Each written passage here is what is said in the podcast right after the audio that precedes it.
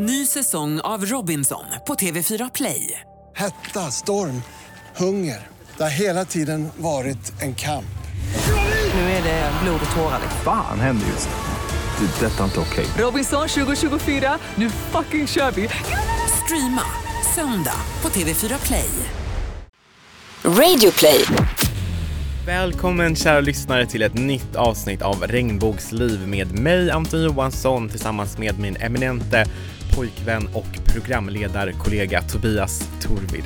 Idag gästas vi av Lars-Åke Wilhelmsson a.k.a. Babsan och det ska bli sjukt spännande. Jag är lite sugen på glitter, glamour och gala, drick utan att betala och så vidare. Välkommen in Lars-Åke! A.k.a. Babsan!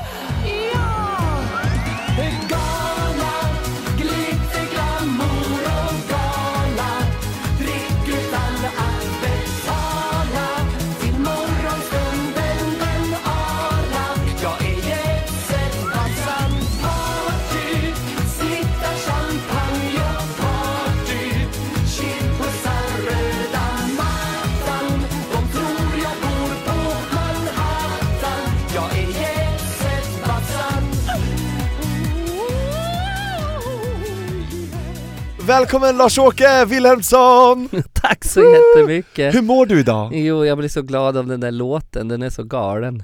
Ja, så gala och Ja, galen. gala och galen. Det är betala, dricka utan att betala, det är gala. Det gillar du Anton? Ja, alltså, jag sa det precis innan vi körde igång inspelningen att eh, när jag jobbade på, inom, inom telekom tidigare och skulle vara konferencier för en gala eh, som vi hade då internt på företaget, då tänkte vi så här, vilken är den glammigaste och eh, galigaste låten som finns? Då valde vi att eh, in, träda in till Jetset Babsan. Framför Ja. 5000 Telia-människor. Ja, inte så riktigt så många, Nej, men kanske. ja, vi kan säga det.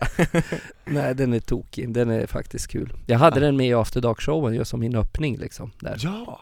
Mm, så den är skoj. Och alltså, du har ju gjort en hel del och är ju minst sagt en av de absolut största profilerna i regnbågs-Sverige måste vi ju ändå eh, säga och jag skulle vilja börja med att prata om eh, din komma ut-process för jag har ju förstått det som att du levde tillsammans med en tjej, Berit, Mm. fram tills att du var runt 20, Ja, stämmer det? Berit och Monica, Monica och Berit. Ja, det var- Samtidigt? nej. Då, inte samtidigt. Men jag hade några tjejer där. Det funkar bra med mig och brudar. Jag var jättegullig med dem och de var gulliga med mig. Vi hade kul och det, det funkade liksom. Sen så helt plötsligt där vid 20-årsåldern så började jag se en dragshow i Gävle med Hans Marklund och Kenny Lexén. De hette New York Dolls. Och jag och Berit vi satt och stirrade. De kom in liksom på scen nedsmetade med paljetter och lösögonfransar i ansiktet. Och sen efter 14 dagar då var jag med i den gruppen. så det gick så skitsnabbt. Och där då kom vi till Stockholm och så helt plötsligt så, ja det var spännande. Jag vart nästan lite förförd där av en kille och något måste jag ha haft i mig. Annars har det ju aldrig funkat. Men hur, hur, du och Berit var ju då alltså ett par och ni bestämde er för att gå på den här dragshowen. Ja. Var det någonting nytt eller var det, det någonting var du kände till? jättenytt alltså. Det var, det var slutet av 78 uppe i Gävle och de hette New York. Vi hade ju aldrig sett något sånt där. Det var en klubb som hette Dollhouse. Så när vi satt och såg det, hela Gävle vart ju helt galet. Det var ju helt, det var party, de fick stänga ibland och säga nu är det privatklubb för att folk började klä av sig. Folk vart så här helt vilda. Spr- killarna sprang ut nakna och badade i en fontän ute där på Nytorget på, eller Gävle på torget utanför Filmstaden som ligger där nu. Och alltså folk, folk var helt vilda. Det var riktigt mycket fest och sen på morgonen när man kom dit och skulle plocka ordning för kvällens show då, då hängde underkläder, en bh och kalsonger kvar i, i spottarna i taket liksom så här. Helt vilt var det. Var det publiken som klädde av sig Ja, också? publiken klädde av sig. För de skulle, för showen var så liksom li- lite halvsexig och vild så där så började publiken Men är inte det där lite typiskt att om man om det är någonting som är liksom helt nytt, man vet kanske inte riktigt hur man ska förhålla sig till det och sen är man väl, var man väl kanske lite utsvulten på det här, eller? jag tror det. Och många kom ju ut där i Gävle också då under den tiden. Och det var ju liksom en, en tid som var, det var ju liksom tidigt innan hiv och allting sånt där fanns. Så det var en partytid, alltså verkligen party. Och jag hängde på den och åkte till Stockholm och träffade också då där i Stockholm så fanns det ju då mer, om man säger gayställe. I Gävle var ju det här första klubben som var en liten blandning men det fanns ju gay som gick dit men det var ju inte så öppet då. 78 liksom kunde man inte, det fanns inte några Det fanns inga förebilder, det fanns inga bögar då. Faktiskt. Det är det som är så sjukt att när jag började, vi började precis liksom i en, i en tid när 79 började jag med Surprise Sisters sen då, Kenny Lexén och Hans. Och första vi fick reda på det var att Sixten Herrgård, den enda då frisören, går ut och säger han är gay och då talar han om att han är sjuk. Liksom. Han är den första som går bort i given Så där ska vi börja jobba i någon sorts uppförsbacke med att ha show då när han är sjuk och kämpar i två år innan han får gå bort. Och, så det, det var ju liksom, det var inte så där jättelätt. Eh, det var, vi fick ju en, en stämpel att eh, vi var pestsmittad liksom sådär. Så det var ju inte alls som det är nu. För sen så, det var väldigt eh, mycket där i början av men vi började och körde på och vi gav oss inte och sen, sen vart det ju tyvärr väldigt många utav vännerna som gick bort. Men vi kämpade på och körde, försökte köra glitter. Jonas Gardells fantastiska Torka aldrig tårar utan handskar är ju speglar ju liksom ett liv med klubbar där han gick. Vi hade ju mer glitter och glamour liksom på om man säger After Dark och så där var ju mycket mer showigt och glittrigt än de här kanske ställena som Jonas och så besökte mycket. Så du, du delar inte riktigt den skildringen i den serien? Jo, mycket. Det fanns, men man ska tillägga att det fanns fler, fler, fler klubbar än de här. Och det hade väl lite med politik också att göra. Det var väl lite mer åt vänster. Alltså de här, vi, dragshowen var ju aldrig liksom i finkultur på något vis. Det var ju det var ju, det var ju någon sån här kitschkultur det då. Men det var ju påkostat och glittrigt. Men jag tror att Jonas pratar mer om att visa de här ställena som, som kanske inte hade direkt de här showerna direkt. Fattar, Re- rena, genuina bögklubbar kanske? Ja, så- exakt. Det var lite mer så. Ja. Men om vi tar, spårar tillbaks till 79 då, där jag tror att det är ditt första framträdande med Surprise Sisters. Ja, Hur var det? Kan du bara ta oss igenom hela den, det måste vara jättespännande och nervöst och pirrigt och... de hade sett mig stått och mimat där i Gävle eh, på någon sån här företagsfest, Hans och Ken, och så sa honom ska vi ha. Och så frågade de mig och så tyckte de, jag var ju dansare på den tiden så jag sprattlade så de tvingade mig att stå still och hålla armarna efter kroppen för jag var så här bara, ah, jag fladdrade som en kråka. Så de, det, utmaningen för dem det var att liksom ta ner mig, ta ner mina rörelser. Och jag minns jag var tvungen att gå in på scen och sitta med en röd klovnäsa och sjunga Känner du dig riktigt nedstämd? Lill-Babs sätt skaffa dig en näsa som är röd och bli en clown. Och sitta liksom i någon poncho med vit krage och bara för de tyckte mina ögon och sminka var så stora och så fantastiska. Så jag fick sitta, jag som var van att bara köra cha-cha-cha och fladdra med armarna skulle sitta och sjunga Skaffa dig en näsa som är röd och bli en clown. Va? Det var ju helt, alltså det var ju så svårt för mig. Så jag lag väl in någon kickbolltjänst när numret var slut och så sprang jag. Men det var, det var ju jätteroligt att vara med i en riktig show då, tyckte jag. Och det var ju det, jag hade två dansare också med och så var det Surprise Sisters då. Så det var en populär show. Vi fick ju faktiskt vara semestervikarie på AD där Christer och Lasse körde då. Roger Jönsson, Lasse Flinkman och Christer Lindar när de skulle ha semester. Ja, det är som After Dark Ja. After Dark, det hette After Dark då och så fick vi köra sommaren 79, 80 tror jag, 79 där när de tog semester.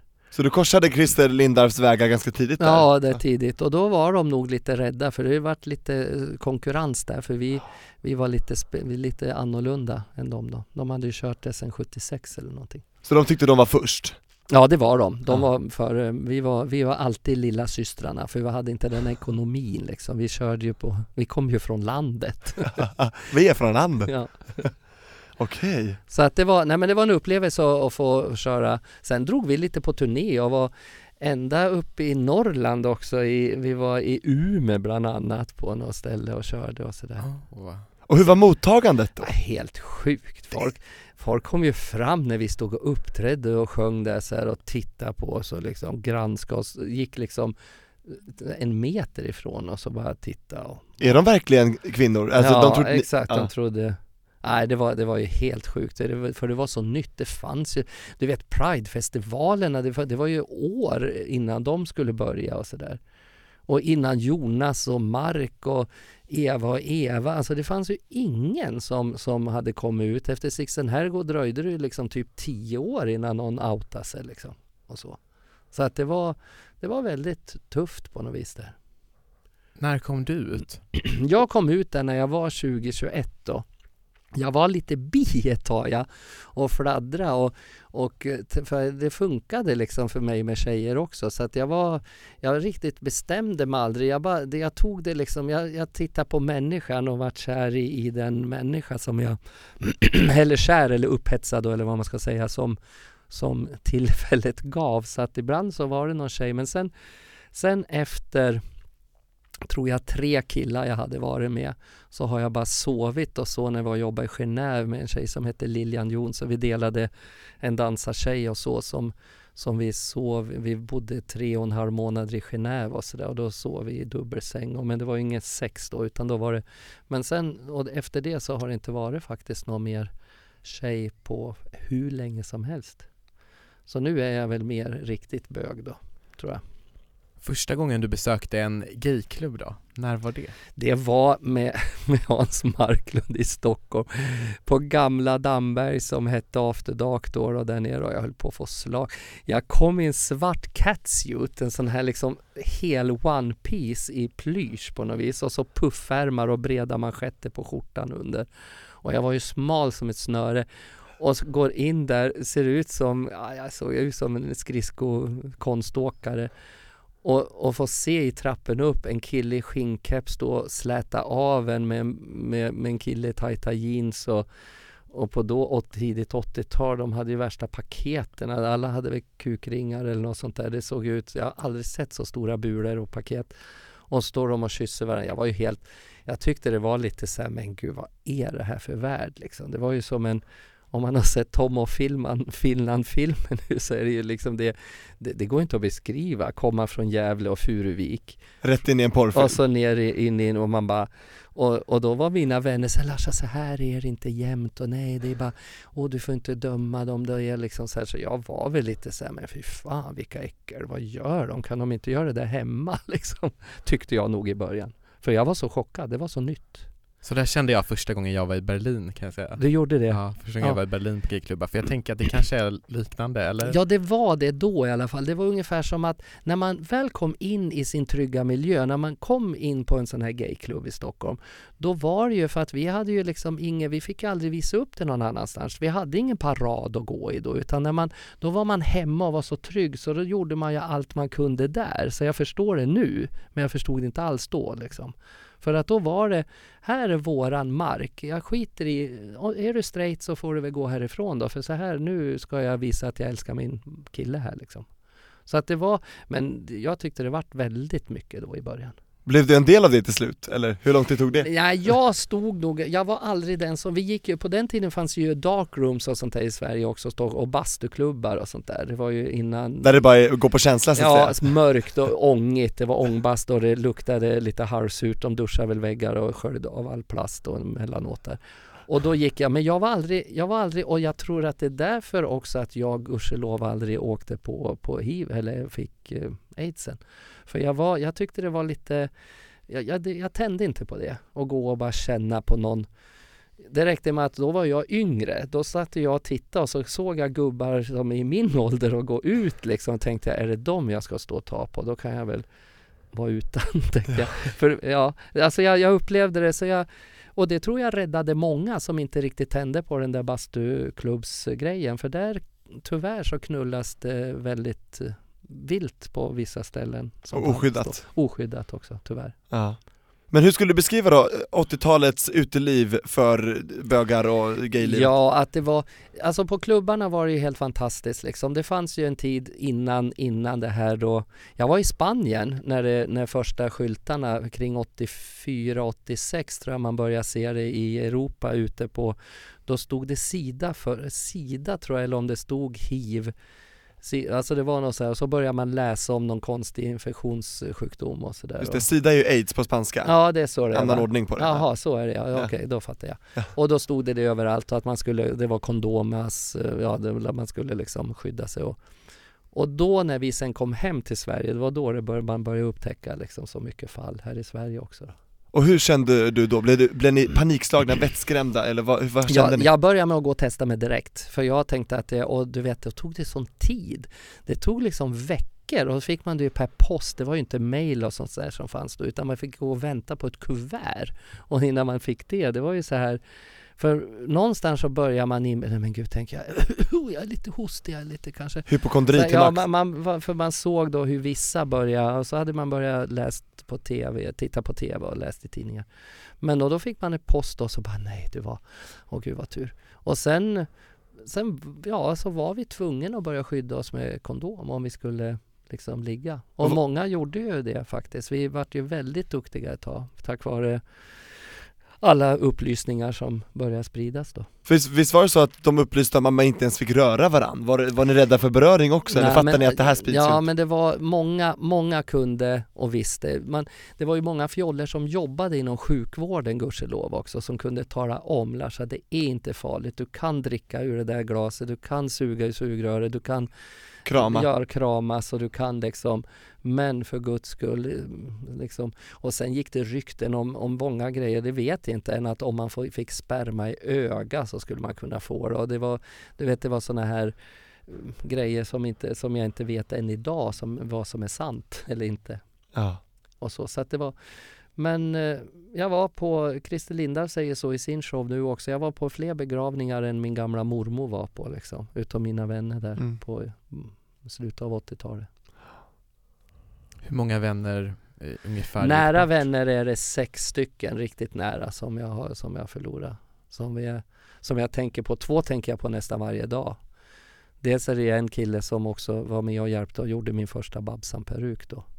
Och han, Benny, och han var ju och det, det är ju så precis som i filmen att hans föräldrar, han dog ju inte utav, han dog utav en annan sjuk, liksom det var så smutsigt att säga att han, han hade aids och dog utan man liksom tittar ju på vad var det som tog knäcken av honom och då var det det att vissa organ bryts ut så man, man, tog, man, man erkände aldrig att säga att han dog i aids liksom. För Ja. det var så fult att säga det. Men du hade ju tur med dina föräldrar apropå att komma ut Ja, jag hade jättetur. Min, ma- min mamma var lite rolig. Hon sa, ja, men bara de inte lurar dig på pengar, vilken syn hon har på killar. Hon tror på killar ska bara lura en på pengar.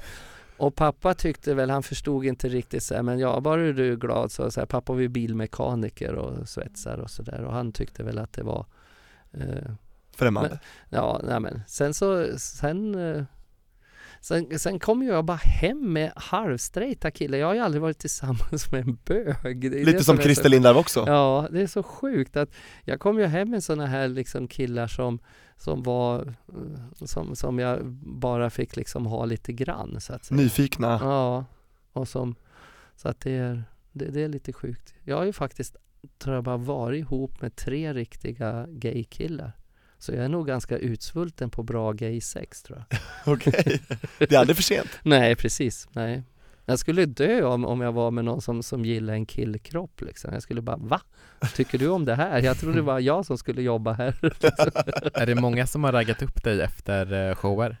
Ja, men det händer att de är mycket, mycket sådär när jag jobbade på Birka Paradise när alla var lite fulla och glada och åkte dit i gäng och så försökte de dejta upp till hytten lite ensam då efter. På en gangbang typ eller? Nej, men om de, om de åkte ett killgäng då så, där, och så var det någon som efteråt då kom och frågade om inte vilket hyttnummer man hade och stod och knackade och kom. Öppnade du dörren då eller var det Ja, och så gick jag och väntade innan jag sminkade av mig för jag tänkte vad fan, nu får han komma snart för nu vill jag gå ner och ta en öl annars. Och ibland såg man någon komma vinglande i korridoren så här och så smet han in i hytten ibland. efter? Vad roligt! Alltså, du måste ju ha på ett sätt världens mest eh, sociala liksom, yrkesliv med tanke på alltså du, eh, jag har ju liksom sett på dig många gånger på Patricia till exempel och det flockas ju folk runt dig, du väldigt så här, minglar och väldigt, väldigt socialt så men blir det någon gång ensamt i det här? Ja, det ska vi försöka få fram också i den här showen vi håller på att göra för vi försöker hitta något djup och lite mörker i mitt liv också, mitt livs eros eller vad vi kallar det för. Och då, då är vi inne precis på det som du säger med den här ensamheten för oftast när man kör Kanske då, Birka var ju liksom bara 24 timmar men när man åker runt själv och kör någon konferencier eller någonting sånt där, ska sova över i en stad och, och så när ridån går ner och selfiebilderna är tagna, liksom folk har jublat, så kommer man upp till ett hotellrum i någon stad som allt är stängt och man stänger hotell och så börjar de sminka av sig. Så ser man hur ful man är, hur gammal man är. Alltså det här tunga, då, då kan det kännas tomt och ensamt. Liksom. När man, det är kanske lite lyxproblem, men då känner man sig ganska ensam när man är och hela tiden det här också att alla tycker åh det är så roligt när man, Babsan tar ju så mycket syre och plats liksom. Så när man är sig själv då så är det lite som att jaha, hur kul var jag då liksom här när jag sitter ensam och då det är liksom och så är man lite trött efter showen så att man orkar ju inte fräscha till sig och gå ner och parta på när man har jobbat så sent fram till 11, halv 12 liksom. Så då är det oftast att man sätter sig där och finns knappt någon mat på de där hotellen man bor. Man får en macka i plast liksom och så. Det, då, då känns det inte så glamoröst. Och man kan ju inte gå på och dricka varje kväll vid tolvtiden heller liksom. Då skulle jag ju ha fastnat i det säkert. Jag tror många gör det. Ja, det gör man kanske i desperation och sådär. Men att då är det ju mycket roligare så när man jobbar kanske med en ensemble som After Dark och så är det massa dansare och massa andra drugor och man kan sitta ihop på hotellen och hotellrummet och ha kul efter då. Men just när man är ute och kör mycket ensamt så, så blir det tomt. Ja.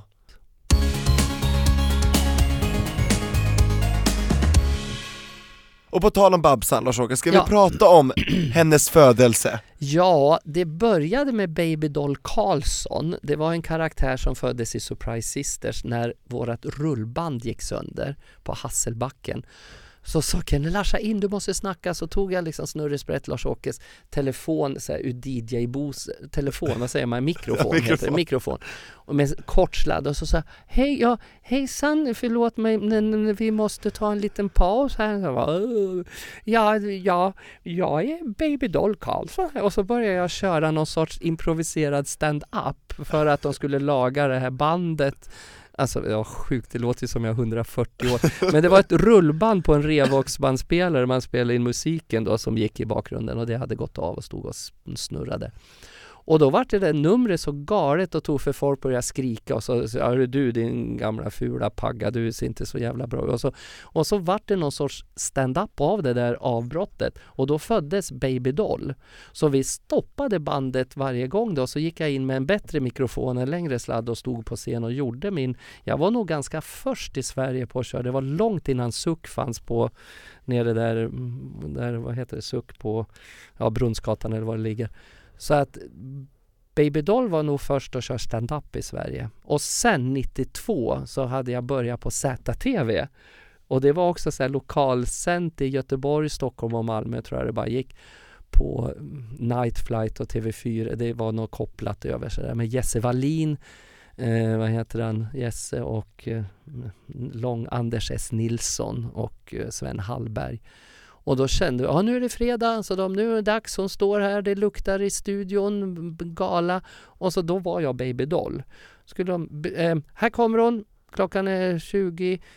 Och så, men presentera mig, jag hade ju bara 20 minuter direktsändning så här på ZTV. Babsan sa han. Babsan, heter jag Babsan också? Så det var ett hjärnsläpp egentligen. De missade säga Baby Doll, så Babsan föddes ur en ur en hjärnblödning strängt taget. Och du tog det direkt då? Ja, Hej här! Och då hade jag börjat titta på Dame Edna som gick på SVT. Brittiska? En, brittiska, den här galna gubben som hade lila i hår och så här. Så på en vecka så gjorde vi om Baby Doll till en rosa tant, fast jag gjorde den inte med glasögon. För jag ville inte härma allt då. Men då tog jag, för han var så galen, pratade om sin sjuka man och alltså att jag var premiär och, och bara och det var så perfekt liksom övergången. Så från 92 i februari så vart jag från Baby Doll till Babsan faktiskt. Så det här rosa håret, allt som vi ser idag, det, det, Baby Doll var inte så? Nej, Baby Doll var blont bimbo. Okej, Lite Lille och Susie typ. Så, nej, men så, okej, okej. När vi säger 94, är det någonting du kommer ihåg speciellt därifrån? Ja, 94. Var inte jag nere i, i Bosnien då? Det är precis det vi syftar Är på. det det? Ja, det är det vi För jag var tänker. fältartist alltså. Babsan och Balkankriget. Ja, det var Alice Babs, Marilyn Monroe, Lill-Babs tänkte jag säga, var, vi har väl inte varit där, men och så Babsan då. Så att det har varit eh, Alice Babs dotter också, Titti Sjö Blom heter hon väl, håller i det där tror jag fortfarande. Nej men det var jätteintressant. Vi fick gå kurs i Södertälje och lära oss hur vi skulle inte gå ut i diken och kissa om det var minerat med, med bomber och grejer. Och så var jag där nere och åkte runt då på BA02 hette det där då, det här kompaniet, svenska FN-soldater. Vi var där i fyra veckor någonting var vi där. Och peruken var så rit, alltså det var så fuktigt och så blött och det regnade och hade så, vi stod på pressändningar och bytte om och det var blöta och jag såg ut, alltså mina boer, jag hade några fjäderboer och såg ut som blöta kattsvansar liksom. Det var Men paljetterna glittrade och höll. Nej, det var jättekul faktiskt. Det var väldigt eh, speciellt miljö och jag hade ju ett manus som var så fräckt. Jag tror både Kalle, Kalle Norlén, någon hade hjälpt mig. Det var så fräckt. Det var väldigt fräckt manus. Och du sa att man kunde dra på där i Balkan, för det är sån misär där så de ja, behöver de lite behöver, grovt vulgärt. Oh ja, killarna, du vet det var ganska hårda. Tyvärr hände det ju grejer så att vissa killar fick de skicka hem för att de fick uppleva så hemska saker. Så att de var ganska hårda och härdade så att säga men vi körde på och Babsan gick hem. Jag hade sytt upp lite kamouflagefärgade dräkter och, och, och hade och sådär. Och kallt var det på nätterna. Vi såg, jag såg det var en orkester med också. Jag kommer ihåg att jag fick ligga sked med en jättesöt basist för att värma varann. Men det var inget, inget så att vi hade täcke emellan oss men vi låg skeden för att värma varann. Ja, vad mysigt det ja, låter. det var jättemysigt. Och på tal om det och tälten, ska du berätta om en liten rolig grej som hände i de här tälten? Ja, det var ju inte i tälten tror jag om du tänker på, utan det var ju någon sån där pissoarvagn där man är en toavagn på djur som man drar omkring. Om du tänker på det så var jag, hade jag en liten intim händelse där med en, en soldat som verkligen var sugen? Ja, som var jättesugen. För de får inte så mycket där kanske? Nej, och sen fick jag höra att det, det var diskussioner om det där och så, så att, och så skulle vi inte få liksom ha, då vart jag skitsned. Alltså ungefär som att det inte skulle finnas något gay, att det finns, skulle inte få vara sexuellt umgänge mellan män då, men det hade ju vi redan haft. Visserligen var jag i, i drag, jag hade ju Babsan-grejerna på mig fortfarande. Det var ju efterfester på varenda ställe vi var. Killarna söp ju skallen utav sig när de var lediga där nere. Det var ju inget annat de kunde göra och ligga och liksom vänta på att något skulle hända. Ja. Så det var ju riktigt festligt men, men jag hade väl inte sådär varje dag men det var en händelse som jag minns mycket väl som jag tyckte var jättetrevlig. Det kanske var lite sunkigt att stå på en sån där toalett. Du vet en, pissru, en pissränna och sen var det tre små bås med sitttoer. Och i det innersta båset där stod jag uppe på golvlisten. Får inte bli B Framåtböjd eller? Framåtböjd och höll i toa stor, ja det var väl ungefär så Och så hade det du han bakom dig? Det var trångt i alla ja. fall, det minns jag Det var, var intimt, intimt och trångt var det ja. Och eh, nej, det var, det var riktigt, det är nog den, det är nog, om man ska hitta något snusk av mig så var det nog den historien som tar det priset faktiskt, för det var lite snuskigt och härligt. Så du har inget snuskigare sexminne än Nej, inte, inte sådär, liksom folk hörde oss, det var ju tunna väggar, så masonitvägg, det var, ja nej, jag tror det där var nog droppen Och vi skröp dem upp och kollade genom ja, hålet i taket? Ja, det var ju en sån där öppning upp emot taket som man kunde hänga upp och se lite grann Vad gjorde de då? Såhär, oh, eller? Ja men de såg det där rosa yvädret guppa fram och tillbaks där, det var som en sockervadd som for mellan väggarna där Men du ångrar ingenting, det var skönt? Ja, det var jättetrevligt, det var ja. mysigt men eh, jo, jag tror att han, han det var liksom, jag tror han varit lite hjälte sen där att han hade fixat förfört Babsan tror jag. Mer sex till folket tycker jag. Absolut. Kör ja. på bara. Från en sak till en annan Lars-Åke. Nu ska du ut på turné. Ja, det är så roligt.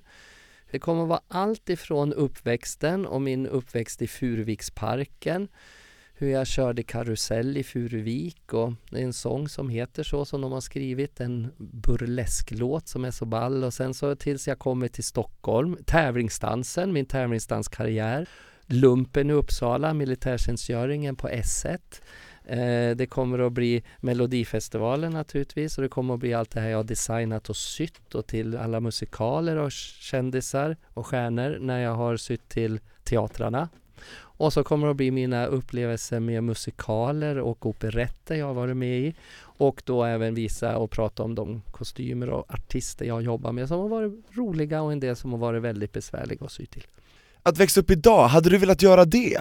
Hur tror du att det hade varit eh, om liksom Lars-Åke Babsan idag hade kommit liksom så? Ibland kan jag sitta och tänka så här lite så här, lite bitter och säga men gud, du ska inte tro att, eh, var glad du, men så här jävla roligt har det inte jämt varit liksom när man ser dem springa och vifta med alla sina regnbågsflaggor för att det, alltså men det är klart att jag vill att det ska vara så men det har inte, alla tar det så för givet liksom att det har bara varit fest och lycka och partaj. Det har ju varit demonstrations först liksom. Det hette ju liksom inte Pride förrän flera år. Jag gick ju med i första homotåg när det var en demonstration. Vi liksom, man gick eh, och demonstrerade och då buade ju folk liksom. Det är ju liksom en jätteskillnad till det vart priden och festligheter. Så man ska, men det är ingen jag vill ha tillbaks, alltså jag menar inte så, men man ska inte ta för givet att alltid har varit så här liksom fritt. Jo, det kan jag känna ibland faktiskt med eh, jämnåriga att eh, vi bö- bör nog bli bättre på att kunna våran liksom regnbågshistoria så att säga, så att man inte tar de här rättigheterna för fri, alltså för, för en självklarhet, för de Nej. kan ju faktiskt försvinna. Ja, det kan de. Tyvärr om man tittar bara på Ryssland och hela den här skiten som är bara några mil härifrån så är det ju hemskt. Men däremot så finns det ju enormt många människor som har kämpat för det här som inte jag kan namnen på nu men som jobbade då enormt mycket var eh, liksom föregångare. Jag kom liksom i en tid med glitter och glamour. Jag kanske har många sett upp till mig men jag har ju inte varit någon sån där barrikadsfjolla som har kämpat för alla rättigheter. Jag bara jag har ju hängt med men jag tror jag har betytt mycket för många i komma ut stadiet att man ser att han är en ganska rolig prick och att man inte är så, så väldigt speciell och konstig liksom utan att så många har man nog hjälpt i, i processen när man har träffat mammor och föräldrar och far, far, farmor och så här som har tackat en för att man har hjälpt till liksom. Det tror jag. Ja. Stort tack Lars-Åke för att du kom och besökte oss i Regnbågsliv idag. Tack, det var jättekul att få vara här. Vem tycker du vi ska ha med framöver? Och ja, det finns ju många men jag tänkte på, jag sitter ju nu och har nyss follat en, en volangskjorta här till Tobias Karlsson. Kan inte han komma och prata lite om sitt liv, Tobbe Karlsson? Han är ju ute och predikar lite om sin historia faktiskt med att komma ut. Och han hade ju en straight kille som verkligen gick in och skyddade honom för han vart ju tyvärr mobbad i skolan. Tobbe Karlsson är ju en duktig kille tycker jag på, och duktig att dansa och har många strängar på sin lya tror jag. Men det var ett bra tips, vi sprang ju in i honom förra sommaren på Absolut. Mariatorget Om man kan sitta still i 40 minuter. Tobbe Karlsson är väldigt, han har, han har hela han har hela alfabetets eh, kombinationer tror jag. Av diagnoser och Ja, bokstavskoder. Ja, exakt. Ja roligt. men det är härligt, nej men jag tycker det är ett jättebra tips, jag vill jättegärna ha honom här, vad säger du Tobias? Absolut, vi kollar på det så får vi se vad som händer. Ja. Det gör vi. Ja men underbart, är det någonting vi har glömt eh, Lars-Åke? Nej, jag önskar alla en glad vår och att solen och värmen ska komma. Ja, Koko. koko. Och kom ihåg, Babsan, ett liv i rosa i höst. Vi Ja, har 11 november va? mm, premiär. Norrköping och sen går det hela nästan till årets slut och sen så fortsätter det nästa år också. Lite grann. Och tack till dig som lyssnar också och innan vi säger då för den här gången så vill jag bara påminna dig om att du lyssnar bäst på podden i Radioplay-appen. Och när vi ändå pratar om Radioplay så vill vi passa på att tipsa om Josefin Crawford och Quetzala Blancos podd ihop med Josefin. Den är så rolig, vi har gästat, ni kan söka på den i eh, Radioplay-appen och så vidare och eh, nu så ska de ha en jättespännande gäst, en komiker och Josefin blir väldigt personlig i avsnittet som kommer ut nu. Så du som lyssnar, in och lyssna där också. Vi kan varmt rekommendera det. Stort tack för den här veckan.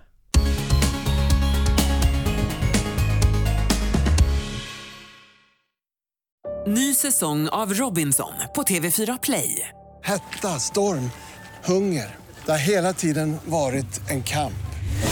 Nu är det blod och tårar. liksom. Fan händer just nu. Det. är Detta är inte okej. Robinson 2024, nu fucking kör vi! Streama söndag på TV4 Play.